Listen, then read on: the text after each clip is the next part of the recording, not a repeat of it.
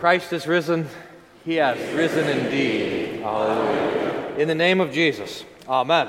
Dear saints, it's evening on the first Easter, and 10 of the 12 are gathered in the upper room, and they've locked the door. They've barred it shut because they are afraid. They are afraid that what happened to Jesus will also happen to them.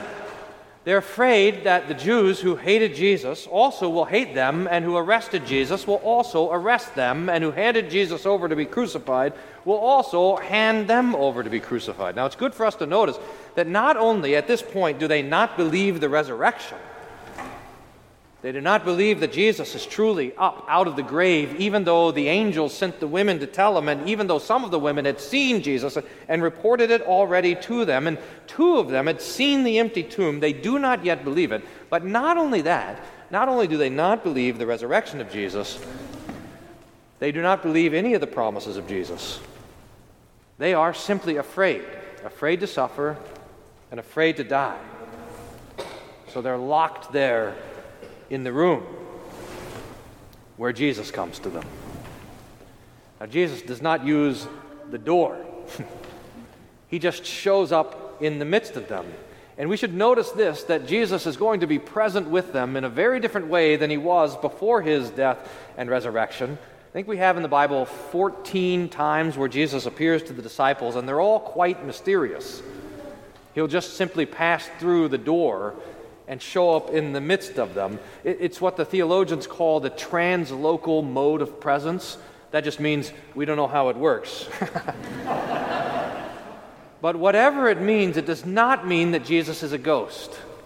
It does not mean that he's some sort of wispy sort of thing that can pass through the walls. In fact, Jesus says, Look, I've got, I've got flesh and bones. I can eat the fish. I'm not a ghost. If anything, Jesus is so real that the door is like a vapor to him that he can pass through it. But anyway, he comes into their midst and he says these most wonderful words Peace be with you. And he shows them his hands and his side. That, dear saints, is where we find our peace in the wounds of Jesus. How wonderful. And it says the disciples were glad. Their, their fear begins to mix with peace. Their sorrow now is being overtaken by gladness. But then Jesus has a sermon to give to them. And I don't think that they, I mean, it, Jesus has to clarify himself because it's a frightful sermon at first. Verse 21, Jesus says to them again, Peace be with you. As the Father sent me, so I am now sending you. And I think they say, That's what we are afraid of. the Father sent you to suffer. The Father sent you to die. The Father sent you to give your life for the salvation of the world. The Father sent you from heaven down to earth to undergo all of these things, and that's exactly what we are afraid of. But then Jesus clarifies, and this is really quite wonderful because the disciples are not sent to die for the sins of the world. Jesus did that already. The atonement is accomplished. Forgiveness of sins is won already. The it is finished stands. Jesus is going to send the disciples not to do the same thing that he did, but to deliver the same gifts that he won. When he had said this, he breathed on them and said to them, Receive the Holy Spirit. If you forgive the sins of any, they are forgiven. If you retain the sins of any, they are retained. Jesus sends out his disciples and he sends out his church with this peculiar authority to forgive sins and to bind sins. This is the Lord's gift of the absolution. It's really quite wonderful. Jesus is saying to the disciples, Look, don't worry. Your job is not to die. That was my job. Your job is to forgive sins of all those who repent and to bind sins of those who refuse to repent. But chiefly this forgiveness, this loosing, this joy of the absolution. And then Jesus is gone. He disappears as quickly as he appeared. And the text tells us that Thomas, one of the twelve, was not with them when Jesus came, that he came back. Now, I want to pause here because the drama of the text has to do with Thomas, and I, I want to I want to think about this a little bit. And I, am going to I'm going to give you I'm going to tell you how I imagine it. So just know that I might be imagining a little bit beyond the text. I'm trying not to, though. You'll have to be the judge of that. We have to think about this that Thomas was not there when the other 10 were. Now, we don't know where he was. I used to think he had gone grocery shopping.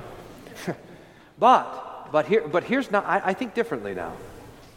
We know why the 10 were in the upper room because they were afraid. So if Thomas is not there, that means that he is not afraid.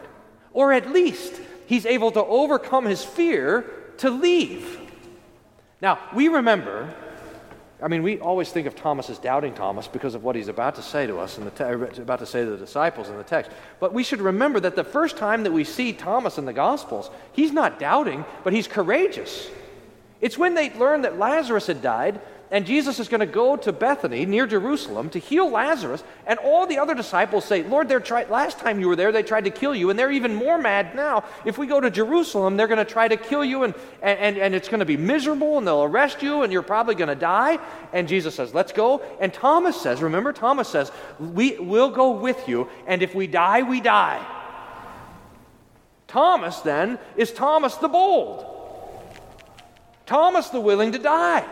Thomas the unafraid, Thomas the courageous, Thomas the one who didn't doubt Jesus, who, but was, who, who was glad to go with him and suffer all, even death, rather than to fall away from Christ. That's Thomas.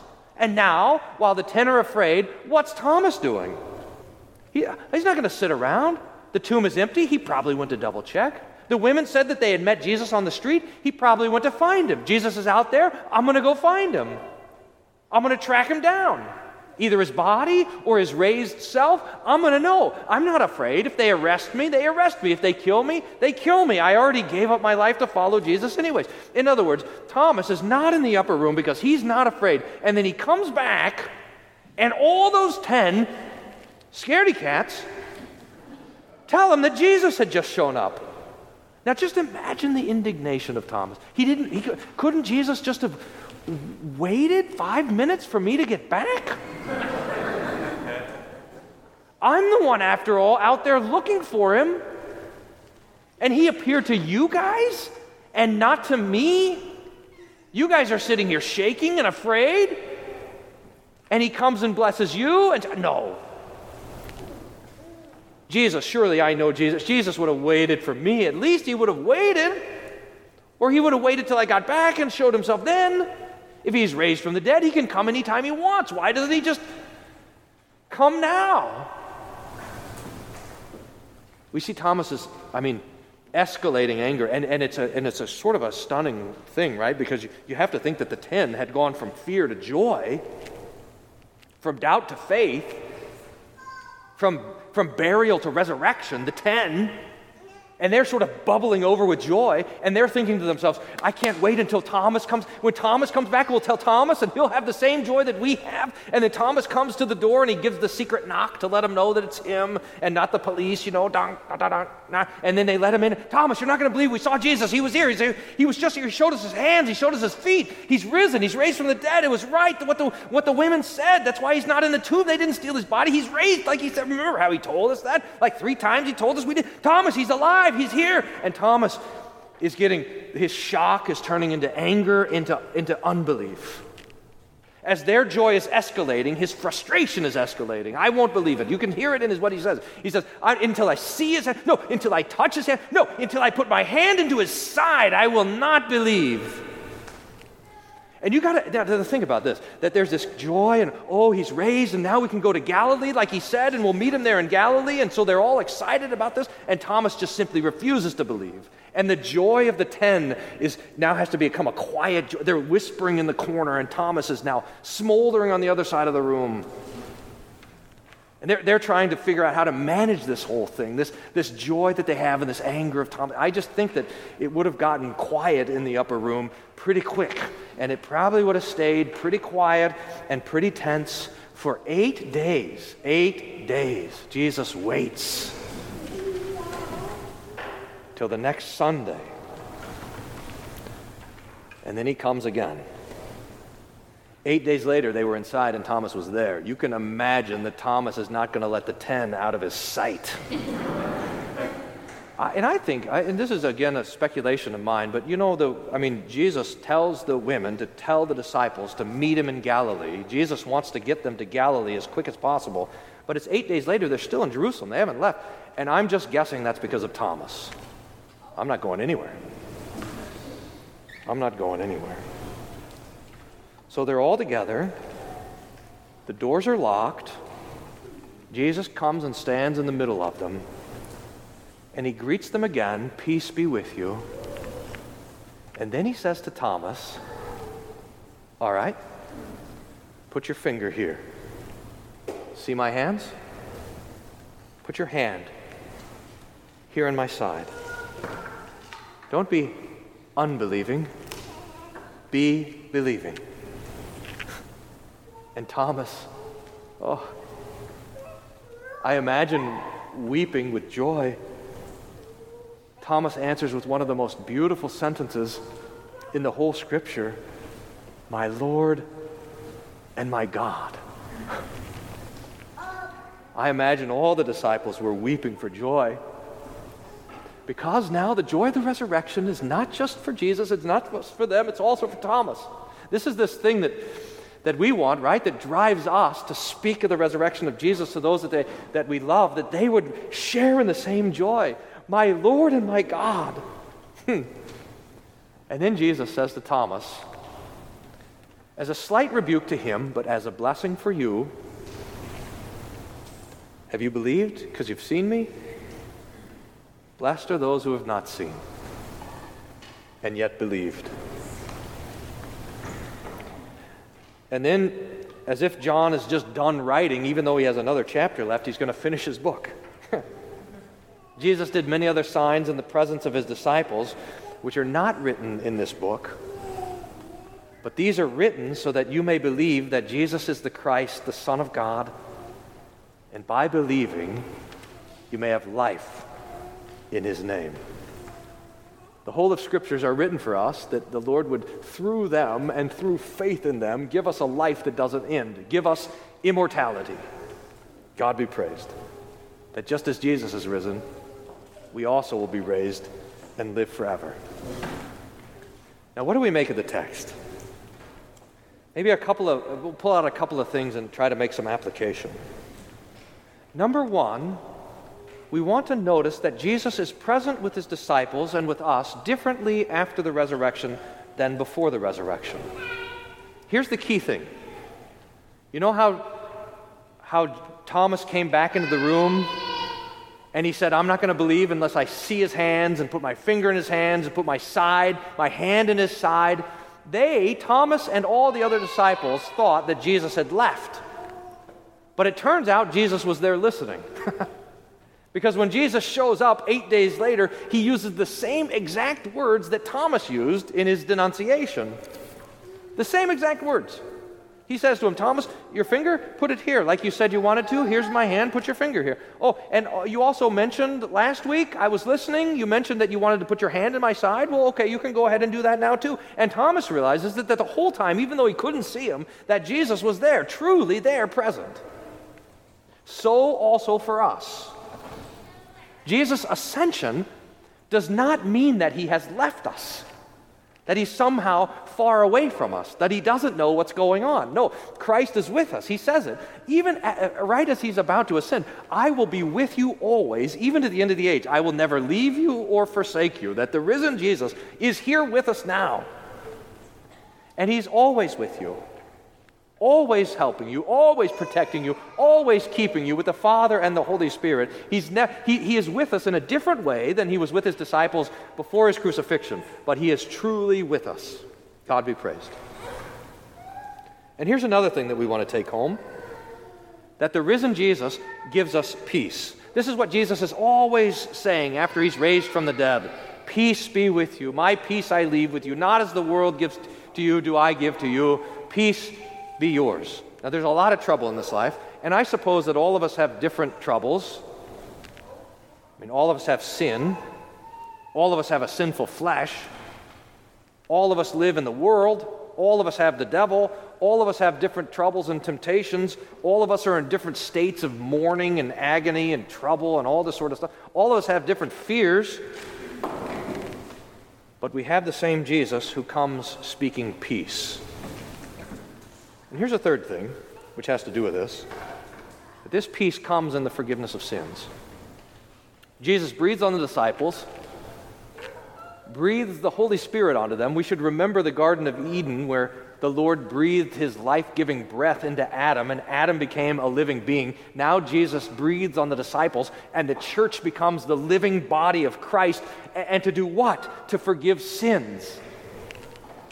Jesus sends the disciples, he sends out pastors, he sends out his Christians to forgive sins. That, that word that was spoken to you all a few minutes ago when I stood by the font and said, I forgive you all your sins, it's because of what Jesus did on the Sunday after Easter. And it's a true thing, it's a true forgiveness. Your sins really are sent away by the Lord. But it's not just me that can do it, every Christian has that authority. We should remember that. I think, especially in our families, that fathers and mothers are forgiving sins of the children, if the children ever sin. that grandparents are forgiving the sins of their grandchildren, that children are forgiving the sins of the parents, that, that Christians are forgiving the sins of the neighbor. And, that every, and, and not just, and, and this is maybe important, it's not just the sins that are committed against you. We should forgive those for sure, the sins committed against us. But anytime you hear a guilty conscience, anytime you hear someone struggling over their own breaking of God's law. You also have the same Holy Spirit that Jesus gave to the, to the disciples to say to them, In the name of Jesus, I forgive you your sins. Or if that's going to freak them out, in the name of Jesus, your sins are forgiven. Your sins are forgiven. There's so much. Uh, there's so much hullabaloo about evangelism in the church and all this sort of stuff. I mean, this is just what it should be. We should just go out forgiving sins. That's what Jesus sends us to do. The sins that He's died for, He wants people to know about. The sins that He suffered for and atoned for on the cross, He wants the world to know about it. And He wants us to live in it. So we rejoice that Jesus still even today, comes to us, and he comes not in anger, he comes not in frustration, he comes not in judgment. He comes to you, dear friends, in peace because he died for you and was raised for you. Amen. Christ is risen. He has risen indeed. Hallelujah. The peace of God, which passes all understanding, guard your hearts and minds through Jesus Christ our Lord. Amen.